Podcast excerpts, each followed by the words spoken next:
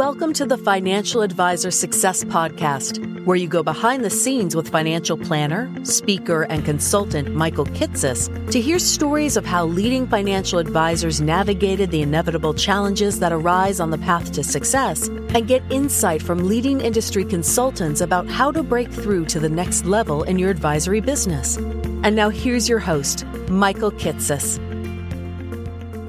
Welcome, everyone. Welcome to the 86th episode of the Financial Advisor Success Podcast. My guest on today's podcast is Eric Roberge. Eric is the founder of Beyond Your Hammock, an independent RA based in the Boston area that specializes in financial planning services for high income young professionals in their 30s and 40s. What's unique about Eric, though, is the way that he's quickly propelled his advisory firm to $300,000 of revenue from scratch in just five years, with a marketing approach of talking about what he does personally in his own financial lifestyle and attracting prospective clients to him who want to live the same way. In this episode, we talk in depth about Eric's marketing process, from why he's decided to abandon the standard approach of trying to make neutral statements in the media and always saying it depends, and instead showing the financial decisions he actually makes, to how he's published articles to share publicly about those financial decisions, including how much he spent on his recent marriage and why he's chosen to rent instead of buy a home living in Boston. How Eric deals with the criticism that often comes back when you make such strong statements in public, and why Eric finds that this is a kind of marketing is the ultimate differentiator because anyone can write technical articles, but only you can write about your beliefs to attract prospective clients who share those beliefs. We also talk about Eric's advisory firm itself. From the financial planning process he uses and the way he uses eMoney Advisor to gather data before meeting with clients, to the way that he's implemented a monthly retainer model with his clients, or as Eric puts it, an annual retainer payable monthly, why Eric decided to add in a separate AUM service as well, and what Eric went through to survive the early years of getting his practice to the point of generating $300,000 of revenue, including spending nearly six months waiting tables on the side to make ends meet while he was getting his advisory firm off the ground. And be certain to listen to the end, where Eric talks about how he ultimately figured out the exact type of ideal client he wanted to serve as a way to build his own confidence in communicating his passion for financial planning to clients. And so, with that introduction, I hope you enjoy this episode of the Financial Advisor Success Podcast with Eric Roberge. Welcome, Eric Roberge, to the Financial Advisor Success Podcast. Been waiting a long time for this, Michael. Thanks for having me on. It has been a long time. I, you know, I was I was kind of reminiscing back. You know, I think we we first met like five or six years ago, and you were you know, working as a I think a junior advisor in another firm, and I was in town for Boston for a speaking engagement and we went out and did lunch and coffee and, and you were talking about like thinking about going off to do a business and you wanted to serve your peers like 20 and 30 somethings when no one else was serving 20 and 30 somethings. And I think we were even talking back then, it's like 2012 about, oh, you know, we pay for everything else on a monthly basis. Just the way we pay for our lives. Like, why, why is no one doing financial planning on a monthly basis? And this is way before XY Planning Network was a thing that didn't come until a year or two later.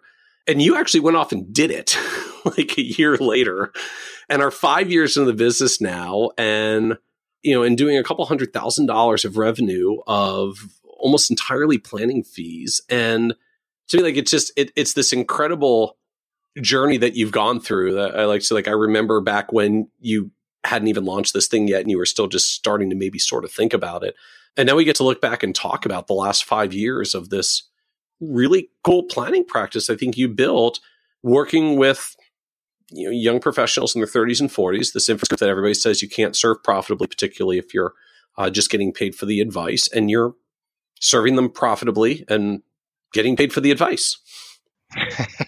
How about that? It does seem a bit surreal to try to put myself back in my younger self's shoes when we had that conversation before any of this was even just barely a thought. Would you have dreamed then of like looking forward five years and saying, this is where I'll be five years from now as I go and start my practice? Like, did you have a vision that it was going to be where it is now?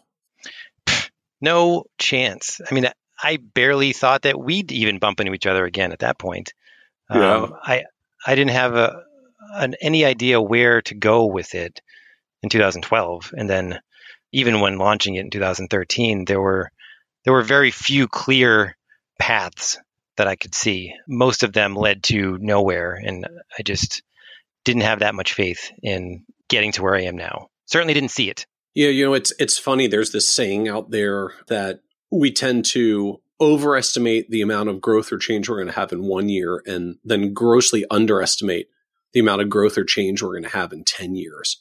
And I'll admit, like at least for me, the more I've lived my professional world and business world, the more I've I've grown to appreciate that. Like I look back at even where I was five years ago, and like there was no podcast. Our blog traffic was a quarter of the size. I had a much smaller speaking business. There was no XY Planning Network and AdvicePay, all these other things I'm involved with. I had no concept of them five plus years ago, never mind 10 years ago. And then here we are today. Like, I, I think we, we really do misjudge or get too mired in just what's happening in the short term in our businesses. And I think sometimes really underappreciate what an amazing business this is in the long run if you can just look out further at what it all really compounds out to.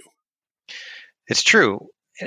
I feel like it's because we can't really understand how we're going to get to the next level because there is no instruction manual to say, well, if you do one, two, and three, you will produce four. Like it doesn't work like that. And therefore, we're blind to that three steps down the road, even if we are looking forward into the future. Yeah, it, it's, well, I mean, I guess in the truest sense, right? That's the nature of getting rewarded for things that are risky. Like, you know, in the truest sense, you you don't know what the outcome is going to be. You don't know what the exact roadmap is in advance. If there was a perfect roadmap, everyone would just do it, and then it wouldn't be risky or particularly well rewarded. Like that's part of the nature of, I guess, entrepreneurship in general, and and certainly in our world of of being an advisor, and especially going out and launching your own business, your own firm, and and you know, doing this thing where you've got maybe some vision of how you want clients to be served. I mean, most advisors I know that build their businesses don't do it because they wake up and say, like, I just think it would be awesome to build a big business. I just want to be the person that made a business. Most of us start our own firms because we just have a particular vision or view or idea that, all right, I've been doing this thing for a while. I see how clients are served. It's either not the people I want to serve or not the way that I want to serve them. So damn it, I'm going to go out on my own and do it myself the way I think it should be done for my clients. And that's how we go and make advisory firms. And because we're making our own thing and our own vision, as you say, like there's no handbook, there's no roadmap, there's nothing that tells you exactly how to do it. At best, you can kind of look at what others have done and then edit and adapt because the whole point is you're doing something differently than what everybody else does. And you just kind of have to figure it out and hope it works out well, but usually without a really clear vision of exactly how rewarding this can be when it's going well because it's just so freaky at the beginning. I think my stubbornness gets me too because then I say, well, if someone else did it that way already, I don't want to do it the same way. I got to do something different. I think that drove me to do this because I was different, but still going back to what you said about helping people and it was helping the right type of person. I really did need to find a way to help my peers do financial planning the way that I knew that they could do it. So let's talk about that a little bit. Of you know, you built this firm because you wanted to help your peers with the plan you thought they needed and that you could deliver. So tell us about the advisory firm as it exists today. Like, what do you do? Who do you serve? How does it work? Well, Beyond Your Hammock today is the same and different as it was when it first started in 2013. The people I serve are a little bit more sophisticated than they were to begin with. So, where back then it was anybody in their 20s and 30s that wanted some financial advice, I would help them with it. Now it's if you're in your 30s and 40s and you're making 250,000 or more as a household and you're looking to really get after it today and live while also still planning responsibly for tomorrow, well, those are the types of people that are out there that are looking for beyond your hammock, and those are the people that I serve now. Um, it's really about helping them live, but also helping them. A close second is helping them grow their wealth. So I want people to say one of my top two or three goals is grow wealth. Okay. So interesting. And so you've you've kind of shifted into this I guess more upper income tier, although you know, I know you you're in the Boston area, so you know, two hundred and fifty thousand dollars in downtown Boston does not go quite, you know, goes a little further than New York City or San Francisco, but not nearly as far as it would in, you know, huge swaths of the center of the country. So I guess that's, I don't know quite where that puts you, like income percentile wise. Like that, that's high income folks, but not astronomically high income folks. That's just most dual income professional couples, I would imagine, in the, in their 30s and 40s who are 10 plus years in their career? Yeah if you're if you're working in the city you're probably making six figures if, if you've been there you know 10 years or so in, in your career. So if you put two of those people together then you have the 250 right there. And, and are most of your clients couples in practice who who are at this level? Like they really are that dual income professional services couple one, one or both making good money? Yeah. Yeah i found that that is actually the ultimate client that i help is those couples that are together. They're either married or getting married, have kids, or starting to think about having kids and just growing together. Okay. And so, what do you you do for them? Like, what do you do for someone in their 30s and 40s who makes 250 plus thousand dollars a year and wants to hire you for something financial planning advice? Well, there's there's one of two people that come to me.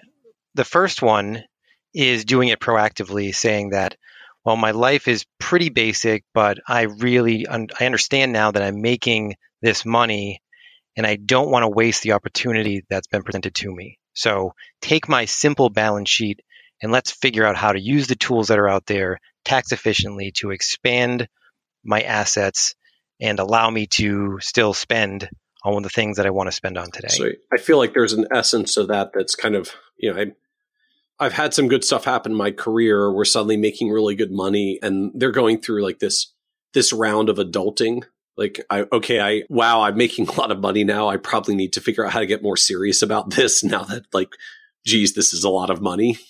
Yes. Yeah. They look at their bank account and they're like, well, I've never had that much in there before. And I don't think that's the best place for it. So where do I go? Who do I talk to? And how do I make this different? Okay.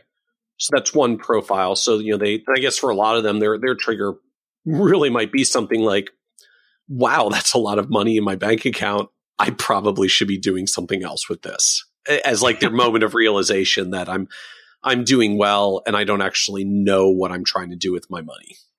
Yes, exactly. Okay. The other is more complex and probably complicated at this point because they have gone past that point they've maybe started to build a family. They bought a house and they've, I don't know, sometimes they've been sold whole life policies, sometimes they haven't. But there's just this complex financial situation going on where they don't have control over it and they really need to wrangle it in because there are very important things to take care of, like paying for a kid's colleges, getting a bigger house because they're growing out of the one that they're in, maybe somebody doesn't like their career and they're trying to shift to another career, but that gap in income scares the heck out of them and they don't know if they can manage it. So those types of things where it's we have to unwind several things and then build it back up uh, is the other type of client that I work with. And so they've hit you know some kind of complexity point that I guess a, a lot of us hit in that stage, particularly if you're making some good money, because you know people start offering to sell you things, pitch you things. Some of them sound good. You buy some of it. Some of it turns out to be good. Some of it turns out to not be so good.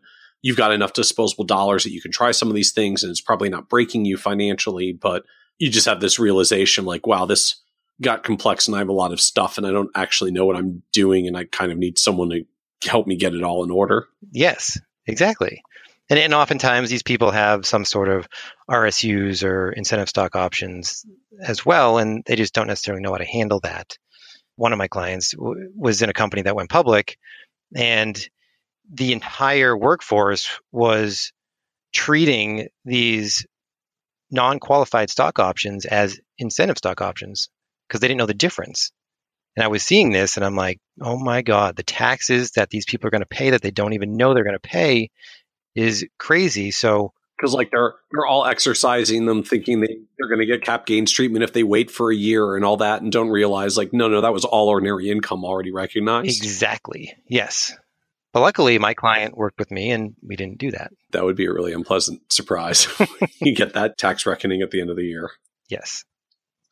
So, what does planning look like for these clients? I mean, I, I feel like a lot of what you're talking about, you know, my my clients try, are making good money and want to save more. You know, they've got a lot of complexity. I feel like for a lot of us advisors, you would say, well, yeah, that's what I do. Like I do a comprehensive financial plan for them and I show them where all their money is. And then, you know, if they they've got all these additional savings coming in, like, you know, we can start investment accounts for them and we'll get them the life insurance they need if they're going to start a family. And like, I think some people would try to make the case this still feels like fairly traditional financial planning scenarios. So, like, would you consider it like uh, you do traditional planning just for a particular client segment, or is there something different about what you do and deliver to them at Beyond Your Hammock that makes it feel different than other advisory firms they might hire? I think it's a combination of the two because I do think that traditional planning works and the experience that other advisors have had over the past 30 years is something that I want to take from them and use in my business. What doesn't work is that it's either all focused on retirement and people don't know how to fill the gap with a 30 year old between age 35 and 65. That really doesn't work for my younger clients. So, what I have to do instead is develop more of a planning structure, but use more of a personal trainer approach. So, we're identifying right away the important things that they have going on. What's important in the next 12 months? What do you need to spend money on the next 12 months, the next five years, beyond that? So we, we skim through there, we try to pick out the things that are very vivid in their mind. And then we come back and we just try to figure out all right, well, how about living for today? What do you really want to be doing right now? And a lot of times it's traveling. It may be starting their own business. It's it's things that they are afraid to admit that they want to do because they think the financial advisor is going to tell them that it's wrong. There are things that they want to do but are afraid their financial advisor is going to tell them that they're that they're wrong. Yes. So you know just the the we get the rep right or wrong of, you know, no, no, don't do that irresponsible thing. You got to save and invest all your money. So they're actually afraid to talk about what they really want to do. Yes. And I have a compassion for that because I did that. I did the irresponsible thing when I started my business because I didn't have an income. I had to work as a waiter. I was racking up credit card debt, and there was a gap that I didn't think I was going to be able to make it across at a couple different stages. So, if I was to follow the advice of a financial advisor, I never would have attempted nor proceeded to continue on down this path. So, I bring that empathy into my conversations with my clients, and I don't say no I just advise them of the risks and then say, if you really are looking to do this, let's see what we can do. So I, you had a few things in there I want to, I want to ask uh, a little bit more about. First, like I just got to go back a moment. So you started your firm and were working as a waiter. Let's talk about that for for a moment. You don't you don't hear a lot of like I worked as a waiter on the side to make income while I was launching my advisory firm. Yeah, that happened. And it was a shot to the ego, really, because I was now 33 years old, having graduated from Babson College, worked at State Street Bank and JP Morgan and a couple other independent advisory firms. And now I was becoming a waiter for the first time in my life, wearing an apron and serving people food. Nothing wrong with doing that. I just couldn't. What, wasn't what you envisioned with your Babson degree. Yeah, I couldn't explain to my friends what the heck I was doing. I, I really honestly felt a little bit like Clark Kent and Superman because I would be in a meeting with a client dressed up as much as I get dressed up and maybe a button down and some nice pants, and then fly into my car, change into my waiter uniform, and then run into the the restaurant and start taking orders for people's steak. So, did your clients know? Did you tell them? Like, is that a thing you want to be straightforward about, or is that a like I'm kind of embarrassed I have to do this on the side because I don't have enough clients yet? Well, I was pretty straightforward with my colleagues or other business partners that were, you know, other other professions who I was networking with to let them know what I was doing because I think a big factor was that I was just sharing my vision, I was sharing what I was doing to get there. So, in a sense, it was very motivating for people to hear and inspiring that I was trying to do this fairly risky thing to get to what I wanted. So that was okay. But I don't I don't think that it felt all that great to share with clients because it, in this case it was almost like fake it till you make it. And I couldn't tell them that I couldn't afford to live without having a second job while I was also telling them at the same time that I was qualified to take care of their money. And the reality was I was because I had been in the business for five years. I had my CFP. I knew what I was doing. I just didn't have the financial wherewithal to be able to do anything for myself at the time. Wow. And you mentioned like and racked up some debt as well. So I take it like even waiting on the side because you know getting clients and doing the business takes time as well. You've only got so much time to earn money on the side. Like you were going backwards for some period of time before you got enough clients and revenue to to break even and hit critical mass. Yeah, when I started as a waiter in the beginning of 2013, I hadn't quite launched my business yet, so I was making probably 1800 bucks a month eh, at best, and I couldn't afford that was less than my cash flow need at the time. And it was just it was really tough. So there were certain things that I had to put on my credit card saying, well, I am building towards this goal and I eventually I will get there. So I mean it wasn't a ton, maybe a couple maybe 5,000 at, at most on my credit card, and then another. I had left a firm early after negotiating something where I was getting more of the percentage of the revenue than he otherwise would have given me as long as I stayed there for a couple years. So when I left, I owed him back some money. So I had that going on too. So, uh, so there was like a, a recapture on the revenue sharing agreement. Yes, yes. But I felt like I had to do it. I couldn't. I couldn't not do it because I was sick at that point of convincing people that my ideas were good and that I should move forward with them with their permission. And so you just made your leap. I did. Yes, I made my leap. I worked for a couple more months as a waiter. And then in October, uh, Salem, Massachusetts, where I was a waiter, is hopping. Halloween is the ultimate uh, event over there. And November 1st, it's a ghost town. So when I hit 31st, I had to stop working as a waiter because they couldn't afford to pay me anymore. Oh, because like once the crowd leaves the Salem witch trials novelty the day after Halloween, that's that. There's no more restaurant business. Exactly. So at that point, I looked out and I said, well, I have enough money in my bank account to make it maybe another three months or so. I have one client who's paying me $50 a month. Let's see if I can pull this off. So I committed full time at that point to getting it going. And luckily enough, by January, I had brought on another client and then probably a client a month that first year. And so, like, what were you selling, offering to clients at that point? Like, what were you, you know, you had a client, well, I guess you said you, he was paying you $50 a month. Like, when as you started getting your first client a, a month over the first year, what were you doing for them at that point? What were they paying you? At that point, I was basically coaching them on cash flow because the people that were coming to me couldn't afford more financial planning. They couldn't go to a financial planner who did an AUM type offering because they didn't have any AUM. They probably were making under six figures too. So they were just looking for some coaching on how to manage their cash flow. So that was a lot of what we did. And it's not a coincidence that at the same time I was in my own cash flow, trying to manage my cash flow too. There was an attraction there. That's where I was focused. That's who I was attracting.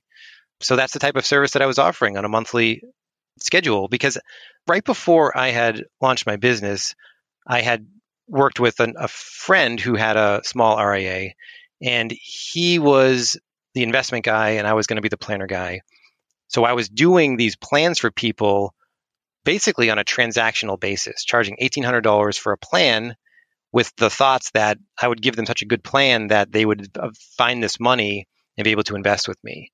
And I realized that that was just a, a sales job of transaction after transaction after transaction. And I knew that that wouldn't work. And that's part of the reason I started the monthly subscription to afford my own life while I built the business. Interesting. And so, even adding one client a month through the first year, I'm I'm going to imagine there wasn't a lot of dollars flowing at this point. No, I think the first year I probably made thirty thousand dollars. So that was a lot for me making zero before that, but right, right, right. and I guess slight slightly better than the eighteen hundred a month you were netting as a waiter. So making some progress. Right, and I could actually say that the next month I knew that I had something coming in. That was exciting. Oh, so that's part of the appeal because you you were doing monthly planning fees from the start. So, you know, the good news of recurring revenue models is at some point, like you you wake up at the beginning of the month of the year and you already know at least something's going to come in as long as you service these clients and, and do something valuable for them to get them to stick around. But you know there's some revenue coming in when the month or the year starts. It's not starting from zero every day you wake up the way it is in, in purely transactional models. Exactly. It, it was, and it was somewhat bittersweet too, because I'd wake up on the first of the month saying, yes, I have three clients paying me this month. So I know that's going to happen. And then right after that thought, I would say, I wonder which one's going to leave first. And were you going, were you seeing some turnover as you were working with these people giving cash flow planning advice of $50 a month? Yeah, I think there was some. I mean, there wasn't a, a ton, but if you have 10 clients and one leaves, that's 10% of your client base gone. And 10% of your income. exactly. So it hurt a lot more back then if one person left. And at this point, I, I don't think that there are all that many people that leave, maybe three to four per year. So what changed then or, or, like where did it go next you know you you sort of talked about this retrospectively that you were doing a lot of cash flow oriented advice for anybody that was looking for some advice and they were paying you 50 plus dollars a month. It sounds like you're you're not quite focused there now because you're working with higher income professionals. So what what changed or evolved? Like what altered the business from the path you were on over the first year? It was the type of clients that started to come in because there were, like I said, the bulk of them were under $100,000 earners that were just looking for cash flow advice. But then every once in a while, I would find a client who was making two to three hundred thousand dollars as a family, and they had assets and they had life insurance needs because of their kids, and they had a lot going on, and they didn't have anybody to talk through it with because again, they weren't looking for someone to just take over all of their assets. They just wanted some advice on where to go next. And my offering seemed less invasive, I think. They didn't use that word, but I feel like it was less invasive because they could just talk it out and then we could develop a plan and I would give them an action list and they would go and take care of it. Right. So it you know just well, I guess very literally like you got away from the the traditional advisory business exchange, which is, you know, I'll give you some advice, but you got to buy my products, or I'll give you some advice, but you have to give me your life savings to manage. When some people don't want to hand over their life savings or buy the product, like they really just literally want to pay for some advice. Yes, exactly. And so, were you still charging them this $50 a month price point for clients? Like, what did the revenue model look like? No, at that point, I think the first client was fifty dollars a month. It was two hundred and fifty dollars up front and, and fifty dollars a month. The second client was seventy-five dollars a month and five hundred dollars up front. And quickly, I got to one hundred, and then one hundred and twenty-five dollars a month. So, pretty consistently, I would raise that monthly revenue up to probably 125 where I got stuck for a little bit and then it bounced up to 138 and 149 quickly and then jumped up again. So it gradually over the past five years has increased steadily. You know, it's a striking thing to me. We, uh, when we did our XY Planning Network benchmarking study last year around, you know, we were three years in the network of advisors that are doing these kinds of fee for service models and, and just asking lots of questions about how they're running their businesses. And one of the striking things we saw was by the third year of running their practice, literally 100% of advisors had raised their fees at some point in the first three years. And, and most of them were experienced advisors. They weren't literally just starting from zero where like you can't charge anything early on because you have no knowledge and no experience. And you get someone you can charge more. Like there were virtually all experienced advisors who just decided to go out and launch their own firms and take the kind of leap that you did. And everybody without fail raised their fees substantially in the first three years in, in this kind of similar trajectory that you did, like just going from $50 a month to $125 a month, like it's a 150% fee increase. Like that's not trivial money when you multiply it across a whole bunch of clients. Like what led you down that path? Was it just you were so anxious to get clients early on that you were willing to take lessen money to get some revenue flowing, or was it just you just weren't comfortable charging the fees early on, then you got more comfortable charging more over time? I think it was a little of both. I definitely wanted was more in need of revenues, so I was willing to take it for less at that point. But at the same time, I had a process that was just sprouting, and I wasn't fully confident in my process because it wasn't actually a process yet. And although that I was I was giving individual advice to each person as we had the conversation, there was no I couldn't repeat the process over and over again. So therefore, I didn't feel like I should be charging more than I was. There's, a, there's an interesting point there that part of the value of what you get paid for is the advice, and part of the value of what you get paid for is the process. You know, clients want to go through a process, not just get answers. Like the answers are valuable, but a structured process is is more valuable. So you get one thing for just saying, "Hey, come in and I'll answer your questions, give you your cash flow advice, tell you how to pick your life insurance policy, whatever it is," and then get paid at a whole other level when that formalizes into a standard process of what you're doing for them on an ongoing basis where they understand what they're buying and what they're going to get at the end because you can explain that when you've got a process. Exactly. Yeah. I was just thinking of the gym. Again, I always compare the gym to the process that I do. And it really makes sense because the process that I have in coaching people guides them through, helps them implement, adjusts and answers questions along the way so that people don't get this massive list of to dos. And then, so going into the gym, right? First time in the gym, you don't know how to use the machines, you don't know anything about this, but you've talked to a financial or a, a personal trainer who knows it and has educated you on how to go in and use it. Now, go into the gym with a packet and try to figure out how to do all the exercises on there without breaking a finger or smashing a toe or whatever else you're going to do. It just doesn't happen. And therefore, no one goes into the gym to begin with and the thing collects dust. Same thing with the financial plan. And that's something that wasn't able to, I didn't sit well with me when someone says, well, I have a plan and I just don't do anything about it because I'm very much a get things done type of individual in myself, my personal life, and also for my clients. So it really is driven by the actions that we take after each individual meeting and things start to open up as they implement because I'm there to hold them accountable. So talk to us a little bit about like what this process looks like today. Like what do you do for your clients at this point? I help them organize their cash flow, identify the proper savings rate, and then find out where the money should be going. Should it be bank? Should it be brokerage account? Should it be Roth? Should it be retirement? Should it be something different? And then once we lay that out there and set that in motion using uh, eMoney to project things forward to show them that if they do this, that'll be okay, then we can come back in and look at the cash flow again to see where they may be able to get more out of their life today.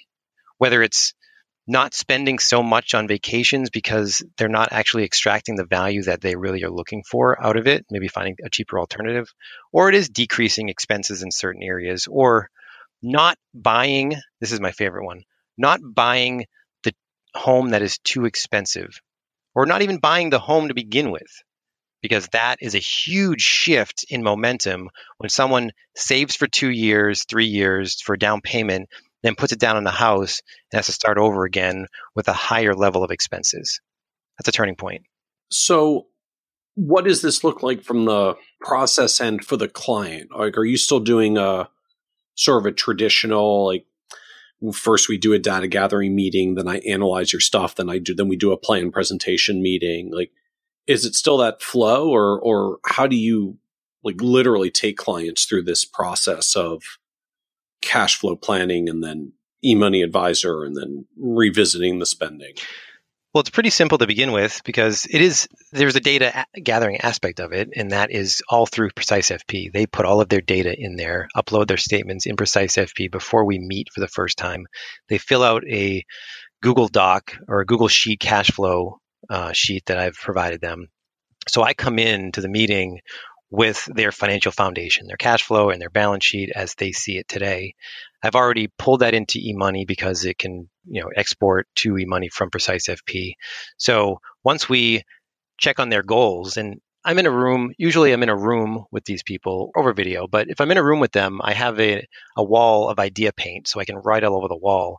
And we'll I'll draw a line and I'll say today at one end of the line, and then I'll write, you know, end of life or age 100 at the other end. And we build a timeline in there if there's anything to build. If they have specific things they want to put in there, we put that out there first.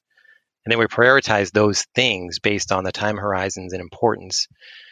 And then we check the data that's in eMoney. And then we actually run projections the first day in the decision center to see what their life looks like if they just continue to go on the way they're doing it right now and not changing a thing. And a lot of time that scares the crap out of them. So that's the jolt that we need to get things moving. And that's when the coordination and implementation comes in. The next couple uh, meetings, the second one is usually very investment education driven.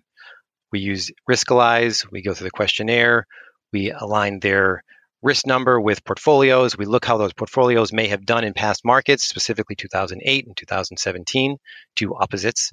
And we start to understand what asset allocation really means, what we need to do from an investment perspective. And then we can say, do you feel comfortable doing this, client? And if you don't, where do you go for that second set of eyes, that investment advisor that can help you with this stuff? So that's a turning point right there, too, because we could go one of two different ways. We could go down the road of they're going to do it themselves, and I'm just going to stick to the rest of the planning. And from very much a 30,000 foot level, talk to them about investments, or switch gears and now I become the investment manager. And it does morph into a traditional investment management relationship along with this coaching guidance that I'm giving them. And so you do have an option at this point to be their investment manager as well. So, like to manage the assets and charge an AUM fee and so forth. Yes. And I, and I find that through that education process and the fact that at the end of it, I say, here are your options. You can go to Vanguard and do this yourself. You'll just have to make sure that you pick the right asset classes and investments that go along with them, rebalance things, make sure that you're adjusting things and not react to market conditions as they come up. Or I could take that over for you. So it really gives them the freedom to choose, knowing that I don't, I mean, I care, but I don't necessarily pressure them either way. And if you're doing it, what is your investment process and implementation look like? Like, are you building portfolios themselves? Are you using a TAMP? What is what does your end of it look like? That's been an ongoing series of iterations. I build my own portfolios. I did take a a, a slight amount of time with a robo advisor. It didn't really work out all that well, so I'm coming back to building my own portfolios. Because you didn't like the technology or the service, or just you decide you want to build your own portfolios and not have to use what they use? I didn't like the inability to change certain things. I didn't like the black box nature of when and why I can do things and when and why I can't do things. And I just didn't like the feel of not being fully involved in the process for the client. Okay. So what do you use now instead? Now I'm on TDA platform and okay. I use a lot of DFA funds uh, along with a lot of the no cost or no transaction cost ETFs on their platform, depending on the situation and the type of funds and, and how big the accounts are. Okay. And so, like, how much of the business at this point is the investment management side? Well, I, I, I guess the, let me even take a step back from that. Like, how do you charge for this blended model of you're doing planning and coaching advice and you're doing investment management as well? Like do you literally just charge a planning fee for the planning stuff on an ongoing basis and the AUM fee for the investment stuff on an ongoing basis? And they just choose which of the two services and which of the two fees? Yep. That is uh, pretty straightforward. It's that's the case. And as they increase their AUM there are decreases oftentimes in their financial planning monthly fee.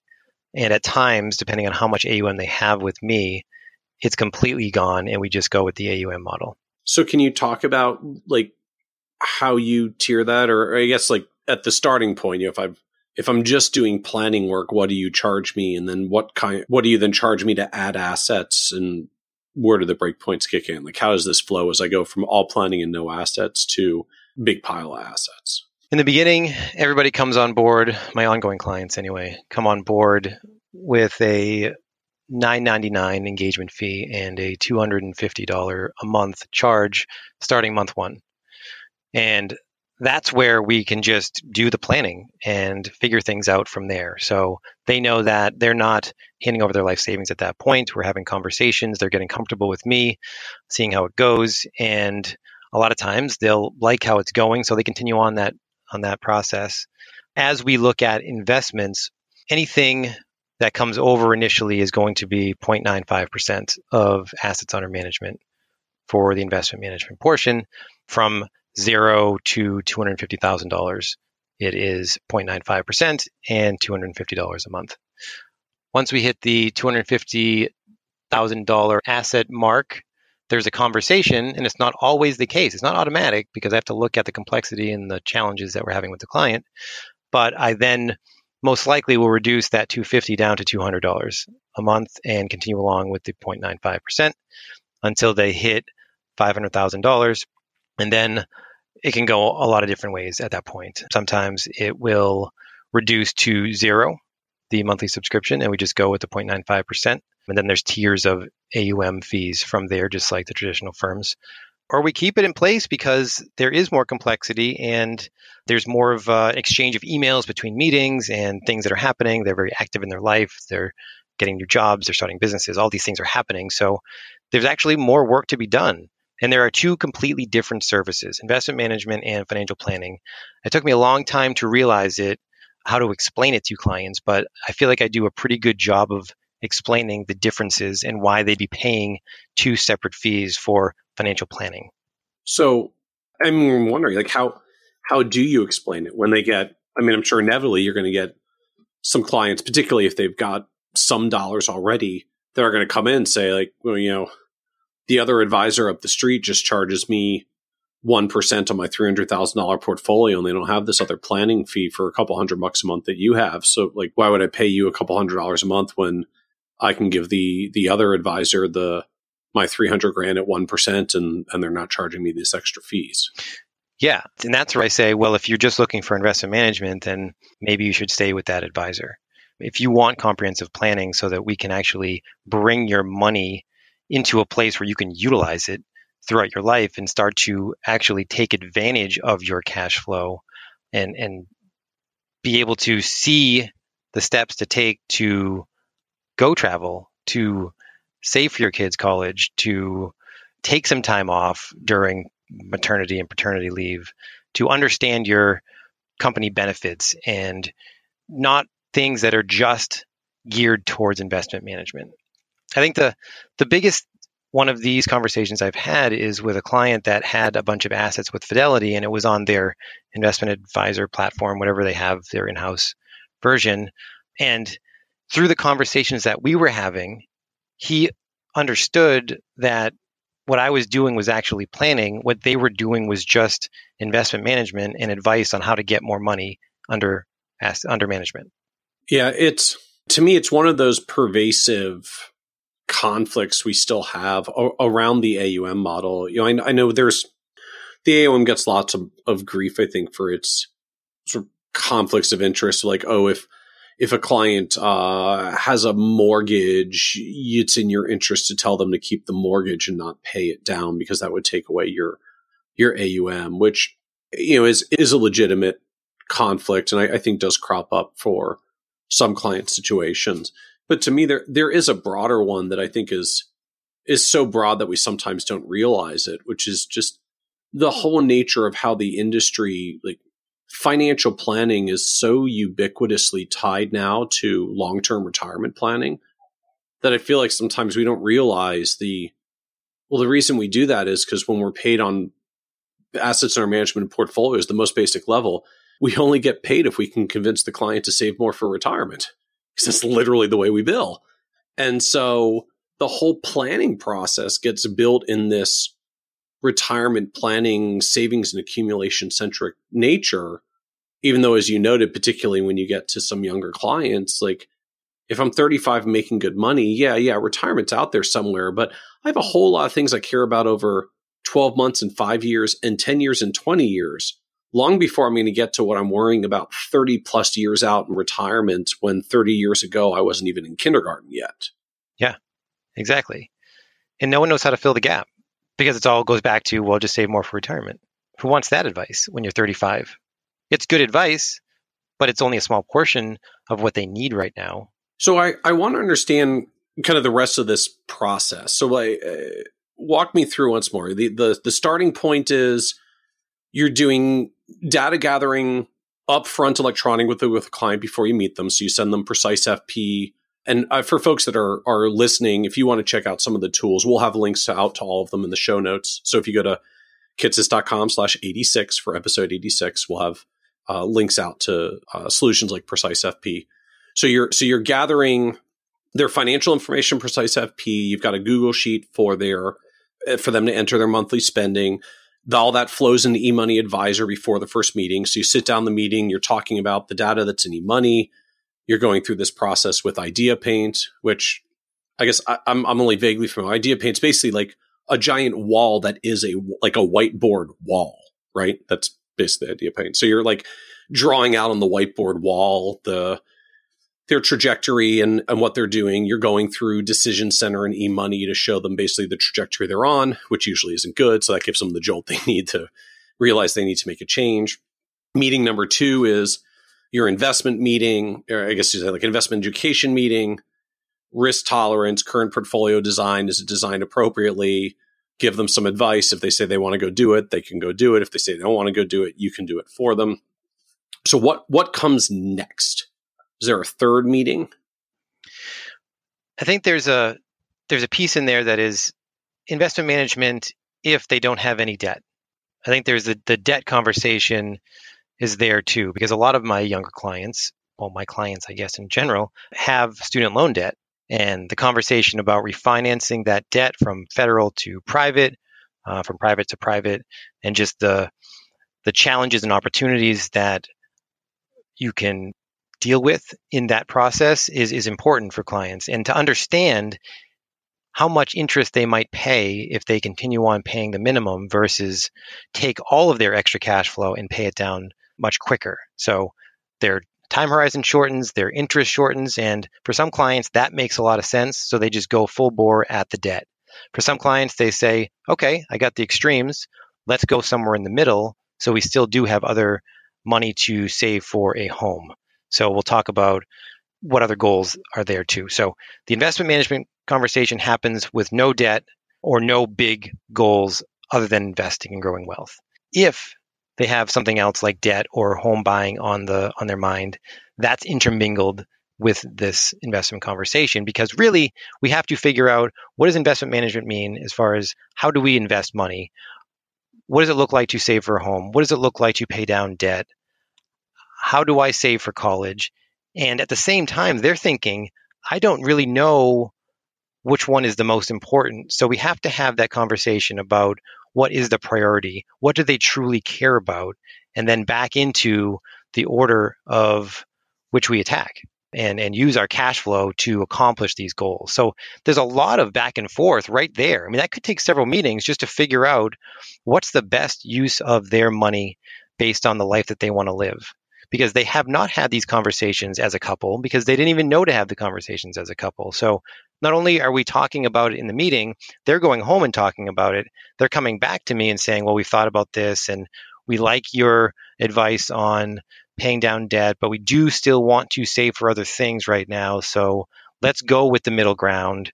And now, how does that look? What do we do next? So there, it's that that incremental progress that we have so that within the first three months, we have a clear path and an action plan that they will actually stick to for the next, say, nine months to a year. And so you mentioned this may stretch out now over several meetings. Like how how often are you meeting with clients? Like if you're charging them $250 a month, are you doing like a check-in meeting every month? What does the meeting process look like? The first year we have 5 to 6 meetings depending on the types of conversations that we have and every year thereafter it's three meetings a year so the upfront i i kind of get five to six meetings of just getting through all these spending conversations cash flow conversations implementation pieces that you've got to walk them through from there. When you get in a year two and beyond, it's three meetings every year. Like, is there a structure of the meetings? Is it simply like we're just going to check in every three to four months and do a meeting to see what's going on and make sure you're on your, you know, doing whatever your last action items are, and we'll talk about whatever's going on now and and just meet to find out what there is to talk about? yeah, there's that continual process of, of having the list of to dos, and when we do them, is is my it's my job to bring them in at the right time so they don't forget about those things. But sometimes there aren't all that many things to do. So I ask them, I say, okay, well, we have X amount of meetings left this year.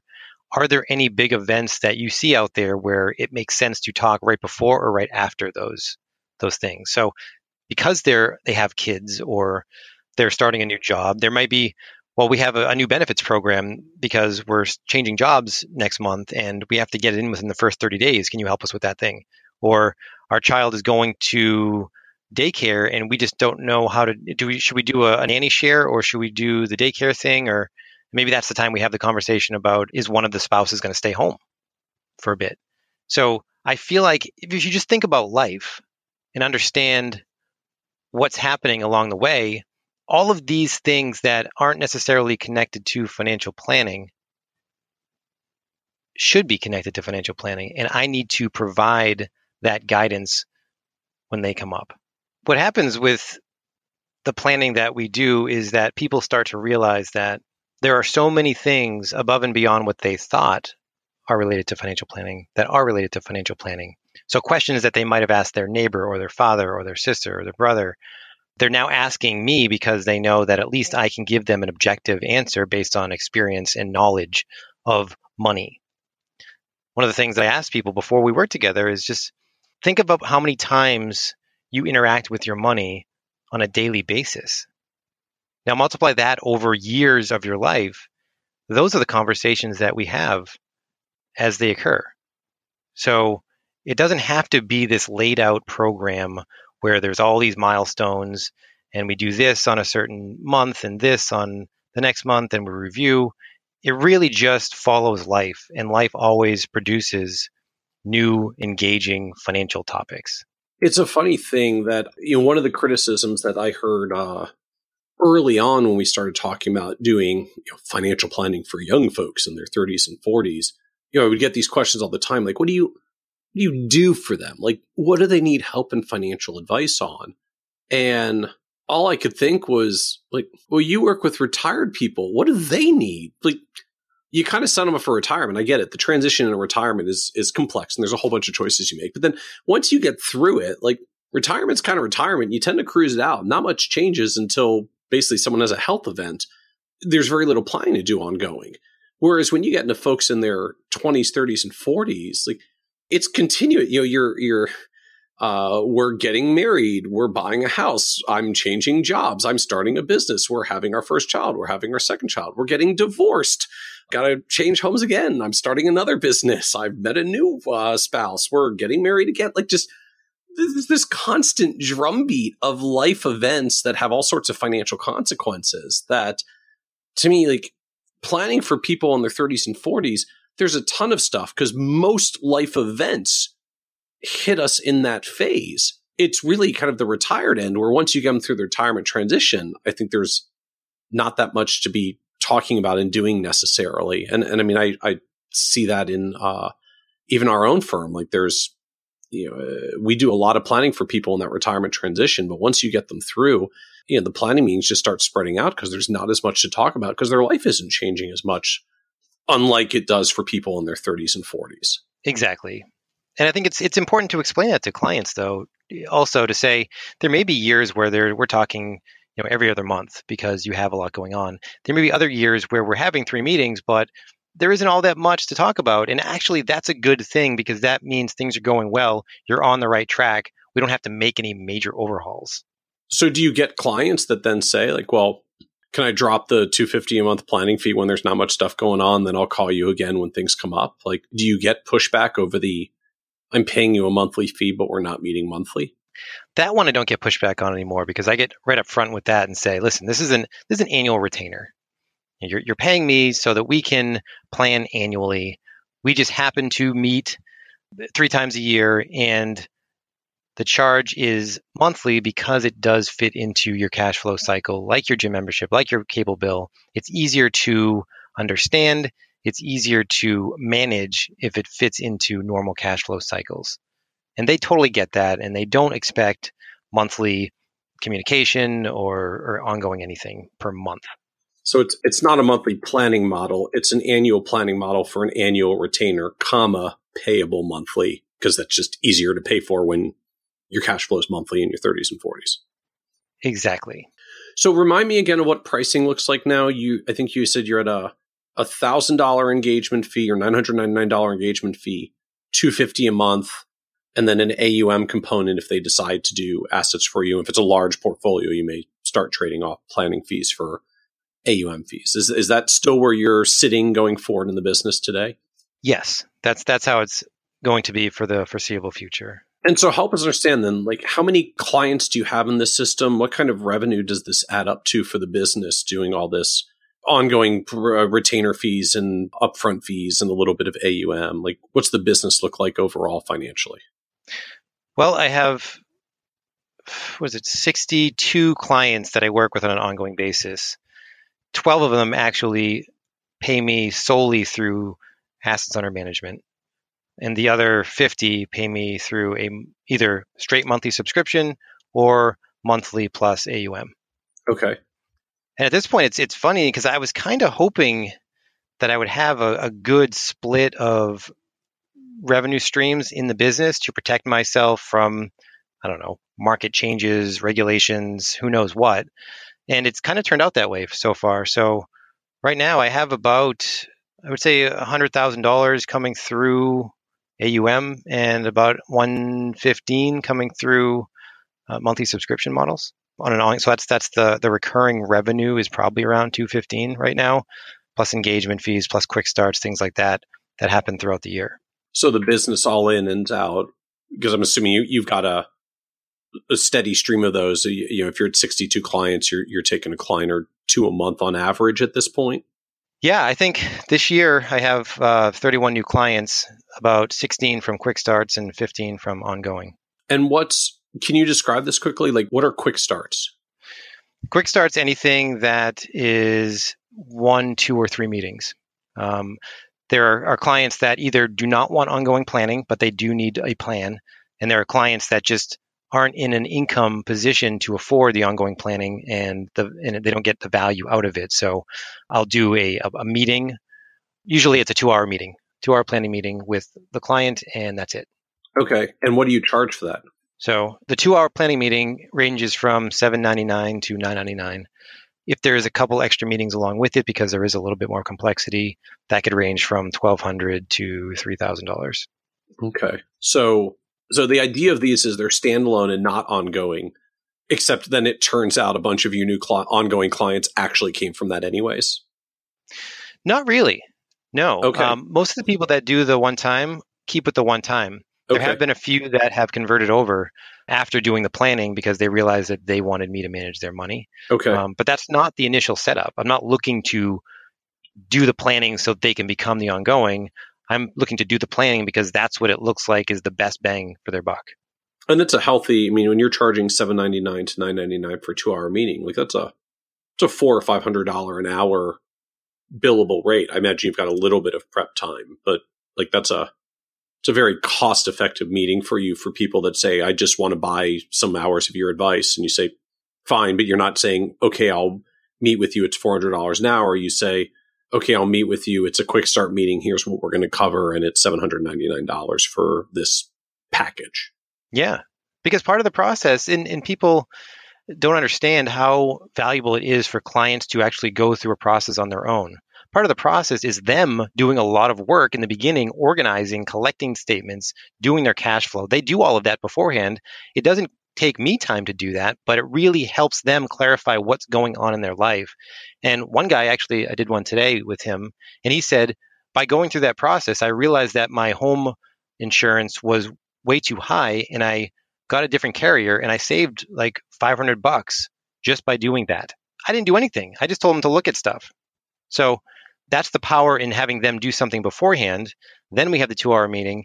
And I do say that if they have any specific questions to clarify what we've talked about, they can email me for a couple weeks afterwards. I bet 20% even take advantage of that.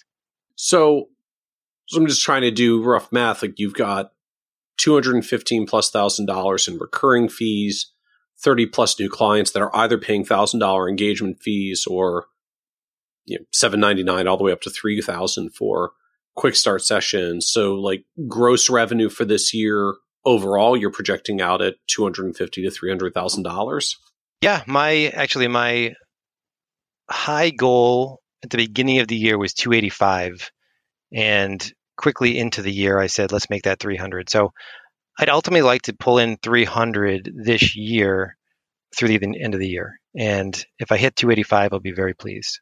So talk to us about that trajectory. Like I just find that's amazing thing. Six years ago, we're, we're like we're sitting down in a coffee shop in Boston near the Prudential Center talking about like wouldn't it be neat just to work with people in their 30s and 40s or 20s and 30s because no one does that and that's that's where you were i guess i'm doing the math back like you were must have been like 27 or something at the time went out on your own a year later had to wait tables just to make the cash flow work trying to get to 30 grand of revenue after a year. Now, five years later, you've gone from 30 to 300. So, like, what did that growth trajectory look like? I mean, have you just added steadily in a straight line every year and you just accumulated enough clients that it got, that's going to get up to $300,000 of revenue? Or was it more uneven than that? It was more uneven. I mean, I have the numbers right in front of me here. Total revenues for 2014 were 29.9. 15 were 76.9. Um, so that was a, I like to say it was 157% increase. Sweet. Um, it's, easy, it's easy when it's that small. And then 2016 was 124, so that's another 61% increase. 17 was a less of an increase, so it was only about 155,000, 25% increase. And then I looked at that number and I said, well, I'm hitting some sort of plateau here. And and what I realized by the end of 2017 was that I wasn't fully confident that I could handle more clients because I wasn't fully confident in my own process. And once I got through that that challenge from December to January of 2018, the floodgates opened up again and I did realize that I can really hit it out of the park this year. So that's where I set that goal of 300,000, which is a 93% increase year over year. So talk to us more about just what's changed that you know you, you it like it took you four years to grow the first 150,000 of revenue and one year to double it give, give or take a tiny bit of rounding here. Talk to us more about what's changed. Is it just to come down to i got more confident in my planning process and figured out uh, that i really can do this for more clients so i went and opened the floodgates and then came the clients or was there more to it well, there's definitely a confidence that has moved, progressed over the past year as far as not only who I am as an advisor, I think I had that, but who I am as a business owner and that my business is legitimate and that I can see it growing over time. Like I had mentioned before, I didn't mention it actually, I was thinking of it. When I had 20 clients, I was racking my brain trying to figure out how I could ever produce a six figure revenue for the business. I didn't see that it was possible and I was stressed because I just didn't know how to make it work and also provide good advice. At this point, it's proven that this business can grow. And now it's just about taking the actions necessary to pull in people that can support that growth, which at this point in time, I have a, an opening for a paraplanner, hopefully part time to full time, because I do need that support. I think it's it's that confidence that has allowed me as a business owner to push forward. But I think secondarily, and, and just as importantly, is the type of marketing that I do for my business now is very much pulling the curtain back and revealing who I am as a person, how I use my money, and telling people and sharing the strategies about that. And I think that has really been powerful because it's no longer me trying to protect myself or tell people what I think they want to hear or say things in a very mediocre you know, kind of on the fence standpoint, like, well, you could do this or you could do that. I am out there now saying what I do and telling people what I believe that they should do if they have the same goals as me. And I think that's been really, really powerful in pulling people in like a magnet. So that's a really striking thing. I want to, I want to understand more because I, I think we all get trained in this idea that you have to be a neutral professional you know, never say anything controversial. You know, the answer to any question is it depends on your personal facts and circumstances. That's why we have to do a financial plan for you. And, you know, it's very much not a telling people what to do. It's a, well, first you have to gather all their information and then you can give them some advice that maybe they can consider. And no, you're talking about this, feel like very opposite end approach of, no, no, you're just going out there and telling them exactly what they should be doing. You know, uh, parentheses, if your goals are like mine, so that you don't just give blatantly wrong advice to people that don't fit the situation. But that's a, it seems like a very straightforward thing and absolutely unequivocally what we're all sort of taught and told in the advisor culture you're not supposed to do. Like, how do you reconcile that? Like, I, I don't even know what my, what my question is. Like, I, like how do you do that and not not commit blasphemy in our advisor world? So there's a difference between telling people what to do and showing people what i do in my life. And if i look at my life i like to think that i'm pretty successful in business and in living because i get to enjoy myself while also creating a career that i love. And if i can show people how i do what i do how i live my life how I manage my money to afford me to live my life that way, and how I run my business to a broader extent, because I'm not talking to financial advisors necessarily. There's an attraction for people who want to live the same way. So instead of saying, you should live this way, person who I don't know, I say, this is how I live. If you'd like to live the same way, please let's talk and I can show you. And that's where there's a sort of a magnetism that attracts not everybody. Some people hate it but there are a lot of people that really like it. And those are the people that I want to work with. So if I can just scream that from the mountaintops, I'm going to get all the clients I'll ever want. I think there's something really striking there. So like, you know, that you say, this is how I live. And if you want this too, then contact me and let's, and, and let's talk. And, you know, as you said, like you're, you're not going to attract everyone. You'll probably have to really piss off some people who, you know, just don't agree with your style or philosophy or, uh, you know, you're, you're too frivolous. You should save more, whatever. But the people who actually are attracted to that and want that are attracted to that and want that and are going to come to you and say, how do I, you know, how do I, how do I do something that's like you? I want to live that lifestyle. I want to pursue that uh, journey. I want to have that experience and you attract them in. I guess in some way it's, you know, there's always been a thing out there in the advisor world that we tend to work with people like us. Like it's just a general style. We we get along well with the people that are like us.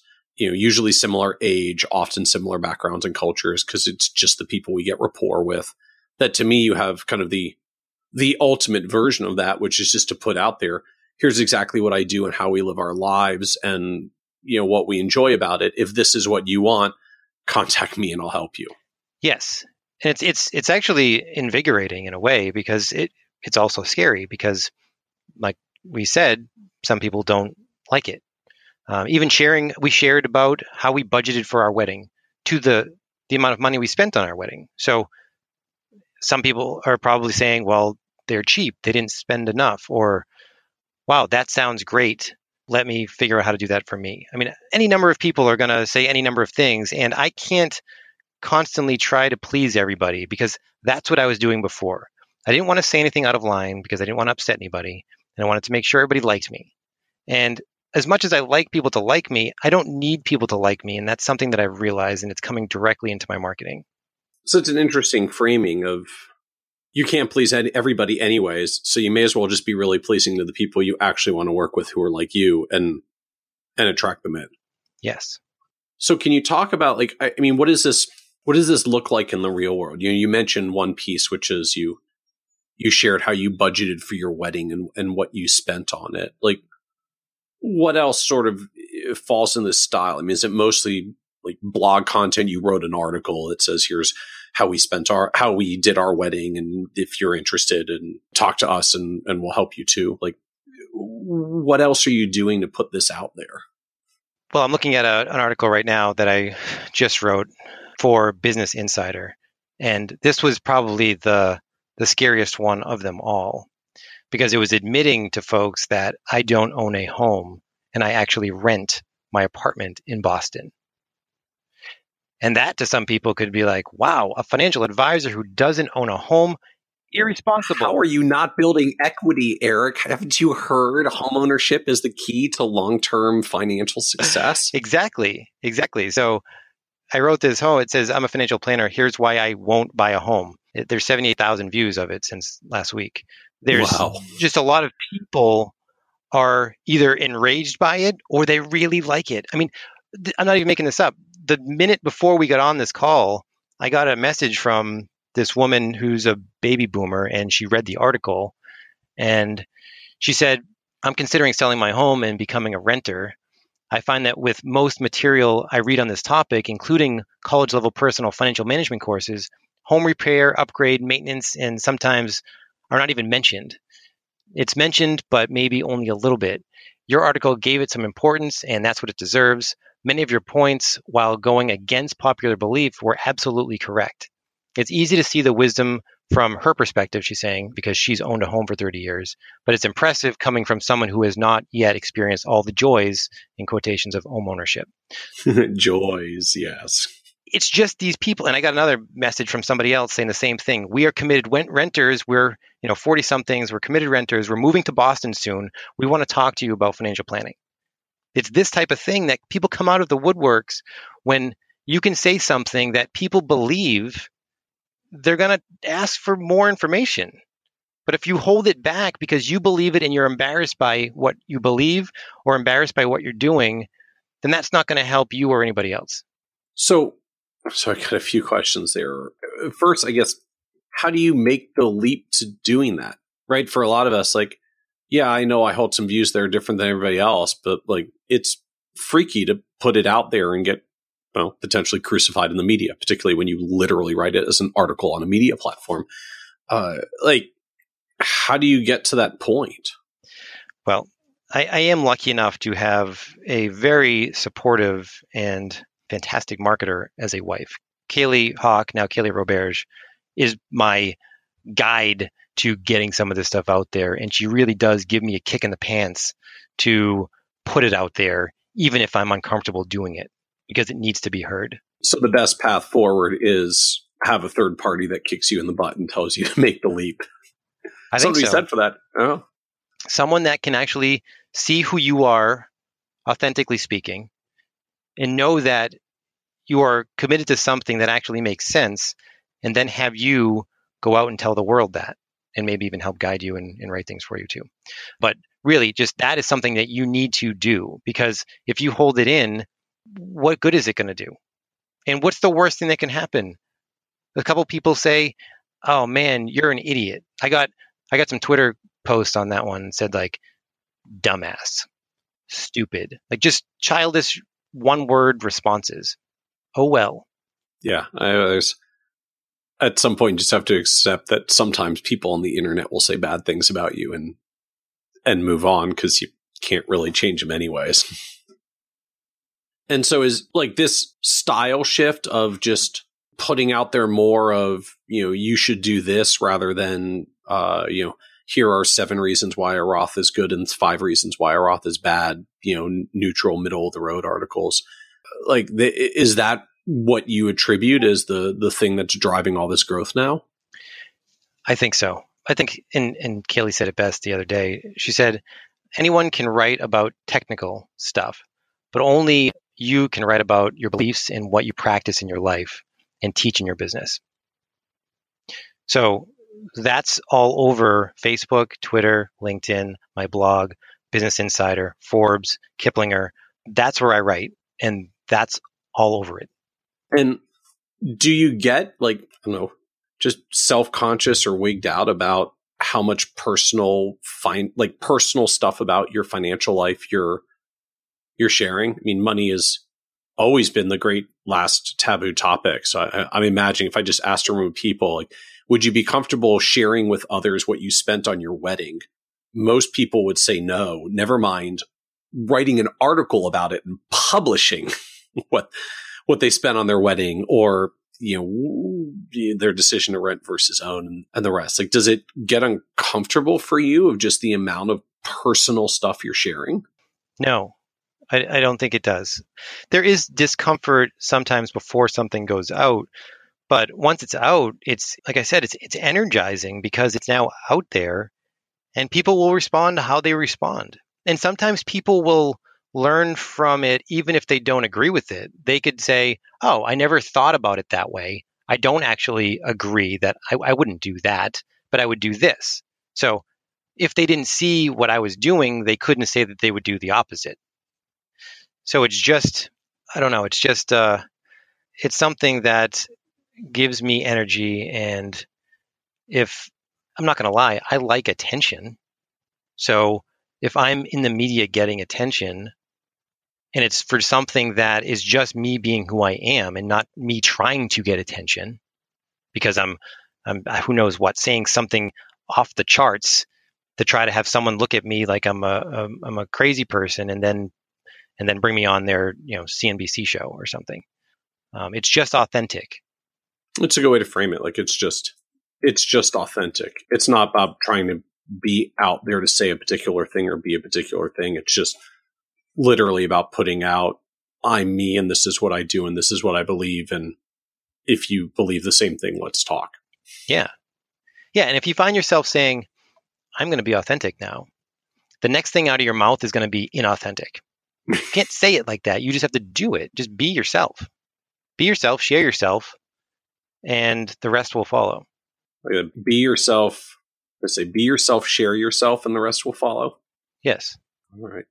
So as you look back over this like explosive five year trajectory of of the business, what's surprised you the most about building the business, like where where it's gone versus maybe what you expected originally?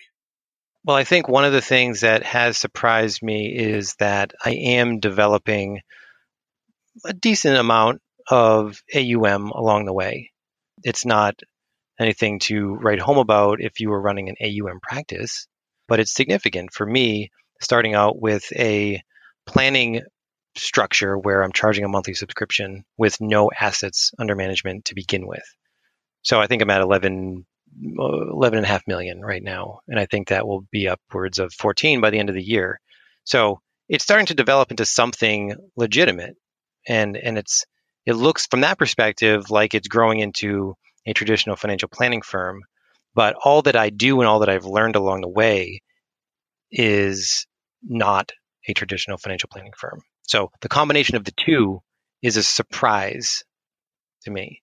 What led you to to do the blend and move into a more hybridized model? You started out planning fees only and not AUM. What led you to add AUM or, or led you add AUM as opposed to just saying like it's 250 a month, but you know, if you want me to manage your portfolio, it's 400 a month and like just flat fee the portfolio the way you flat, flat fee the, the planning advice. Like why why add an AUM fee and why add it as an AUM fee?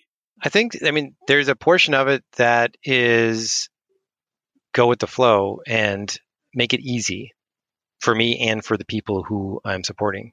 Meaning every everybody else charges AUM, people get AUM, so like let's just do what they already get and are familiar with. Exactly. I mean, there's nothing wrong with doing what people are familiar with if it works. And as much as people say AUM's going away, I don't see where it's going there are changes and people are doing things differently, but AUM isn't going anywhere anywhere right now. And I do have both models out there, so I can be very flexible and dynamic and change the direction of my revenues anytime I want to.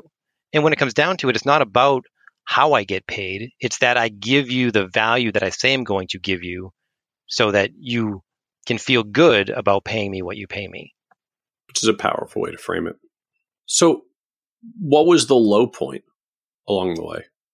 I think the the one that just popped up was It was right around, I think it was right before the XYPN conference in 2015.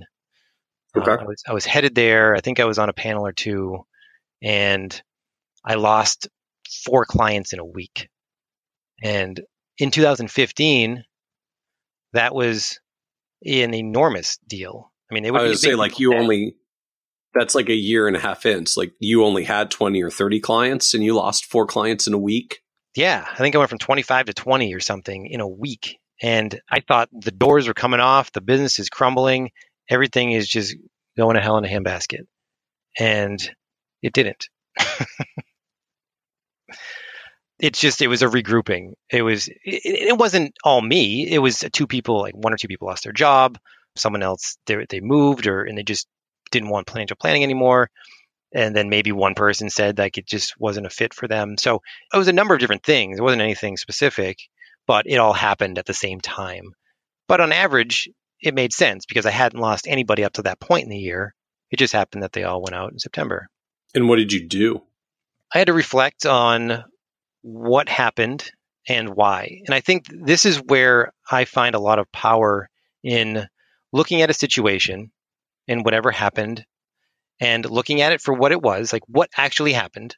All that happened was clients are no longer working with me. So, what does that mean? It may not mean anything about me at all, but I could take it as that. I could I could blame myself and, and make myself wrong for it. Or I could just look at it and say, what could I have done differently in this case to have changed the outcome here? And that gives you, asking that question about anything in life, gives you a lot of control over that point in time. And it's really what we need to focus on is what we can control. Because there's so many things that we can't control out there that we can get lost in the the myriad things that are just popping up all over the world that are emotional, that are that are tear jerking, that are just driving you crazy but you cannot change for the life of you. So if we just dumb it down and focus on what we can control, there's so much power in that. And a lot of things open up and actions um, are very clear on what to do next. So, long story short, I looked at what I was doing in my business, said, if I did X, Y, and Z differently, maybe that would change things. So I'm going to go do X, Y, and Z differently. I think I probably reassessed my process, made it clearer, defined more of my opening statement when I was talking to clients to lay out the groundwork and what they should expect and, and went from there. So, looking back on this now, what advice would you give new advisors, or I guess like experienced advisors making the leap for starting a firm today? I guess like, you know, what, what do you know today that you wish you knew five or six years ago when you were making the leap that, uh, maybe at least someone else can hear and benefit from the wisdom of experience? I would know that if I feel confident in helping a certain type of person, that there is certainly a way to help them and make it work from a business perspective. So that there's that piece there. And then there's the, well, how do I make the revenue work for my business too? And you just got to figure that out. So you got to commit to the type of business you want and try it out because only by trying it out do you realize that it's going to work or not work. And when you fail, you're going to learn more than if you succeed. So just do it and see what happens. I think there's an interesting angle there to say, like this approach of you know, know who you want to serve first and then figure out later how to make the revenue work as opposed to, you know, all right, I'm going to do a monthly fee model. I'm going to do an AUM model. I'm going to do some model. Okay, now I got to go find some clients to uh, to serve who will pay me for this. So you you would kind of start from the other end, like who do you want to serve, who do you enjoy serving, and then you can figure out a way to charge them as long as they've got some kind of financial wherewithal. They can pay you somehow. Right, right. Talk to those people and everything that you do, and that's where your passion is going to come out. You're going to be authentic. You're not making things up and trying to pretend that you like the people that you're looking to work with because they're going to give you the money you need to grow the business. That's garbage. That's backwards. And it's going to show through, and people aren't going to buy into you. So you got to do it the other way around. I think there's a good point there. When you're when you're serving who you want to serve and like to serve, the passion comes out. You know, one of the things I've long observed for advisors that I'll say generally just kind of struggle with sales, even when selling is like they're not selling a product, they're selling themselves because they're charging advice fees. you know, if you're not excited about what you're doing and who you're doing it for, it shows through. And when you are excited about what you're doing and who you're doing it for, and you really believe you're providing them value, selling gets remarkably easy because you basically just talk about what you do in an excited manner, and the people who respond to that respond to it. Yes. That's how I started my business.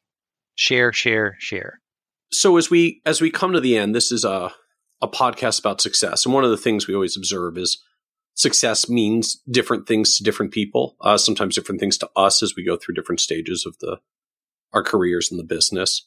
So, as someone who's building what I think I'm objectively call an incredibly successful business trajectory, going to three hundred thousand dollars of advice fees in five years, as you look forward from here, how do you define success for yourself? Like, I know you're on a good business trajectory, but how do you define success for yourself? Being able to have the create something in a way that allows me to be able to step back from it and manage it from the bigger picture while also giving myself free time to enjoy the life that I have now with my new wife. I think that's really success for me because it was me that had to create the structure to generate some sort of revenue and doing it around doing it for people that I loved, but being able to keep that that engine in motion and not have to be the technician doing it. Right? So that's expanding the business in a way that allows other people to come in and do the work based on how I know the work should be done because I know that it works for my clients and then being able to step back and manage that from the, the higher level. So it's that fundamental shift from not just being the doer in the business that does the work with the with the clients, but expanding the business so you can hire people who do the doing and teach and train them how to do it your way and your vision, the way you think clients should be served. Yeah. Yeah. Recently, I've had this actually the other day, I was hiking with Kaylee and I had this very vivid vision of an office for Beyond Your Hammock that I had never thought about or had before. And it was this white walled, multi level office building that had, it was basically like uh, you walk in and there was a, a cylinder of of air up. Like you look up and you see open space, but around it is there's these like windows and offices and there's hammocks. It just I don't know what the heck it was, but it was just this very vivid vision of this thing. And I just thought, you know what? I want to be the person that's doing planning three times a week and the rest of the time being a visionary, trying to expand into different markets and, and different strategies and just doing things differently because that in itself is like a hobby, which also relays back to a business. And I just win in all aspects of that because I then have free time for myself as well. And so as we wrap up, I've just got to ask as one final question where does the beyond your hammock name come from? What's the what's the deal with hammocks and advisory firm? I think that well, the word hammock wasn't something that I necessarily wanted to link to the advisory firm. The initial thought was get a name that doesn't sound like an advisory firm because I was so sick and tired of saying I'm a financial advisor. And then the person would say, Ro- Roberge Wealth Management. Oh, yes, I know five of you. They work for this company, this company, this company. And I'm like, no, that, that's not what they do. Those are salespeople. I'm not. I'm a financial advisor. Let me back you out of that, that tunnel you went down and rebuild. So Beyond Your Hammock was a way for me to start fresh from the beginning and explain what I do to people. Well, very cool. Well, I, it certainly seems to be serving you quite well given the growth and trajectory of the business. So I'm uh, excited. Maybe we'll we'll revisit this in another five years and do a do another milestone call and see what uh, uh see what it looks like by then. Wow, I feel like I'm back in 2012 because I have no idea what it's going to look like at that point. I know. Well, I will. We'll just have to fast forward five years and see when we get there. Sounds good to me. I'm on board. Excellent. Well, thank you, Eric, for joining us on the Financial Advisor Success Podcast. You're welcome. Happy to do this anytime, Michael. Thank you. Want even more ideas, tools, and resources on how to break through to the next level of success as a financial advisor? Check out the leading financial planning industry blog, Nerd's Eye View, at www.kitces.com where Michael covers the latest practice management trends and financial planning strategies. And by joining the members section, you can earn IMCA and CFP continuing education credits, along with exclusive member content. Get it all now at www.kitces.com.